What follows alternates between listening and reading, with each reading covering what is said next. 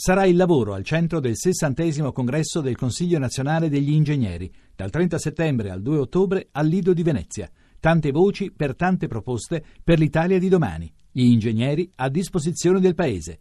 Tuttoingegnere.it La radio ne parla.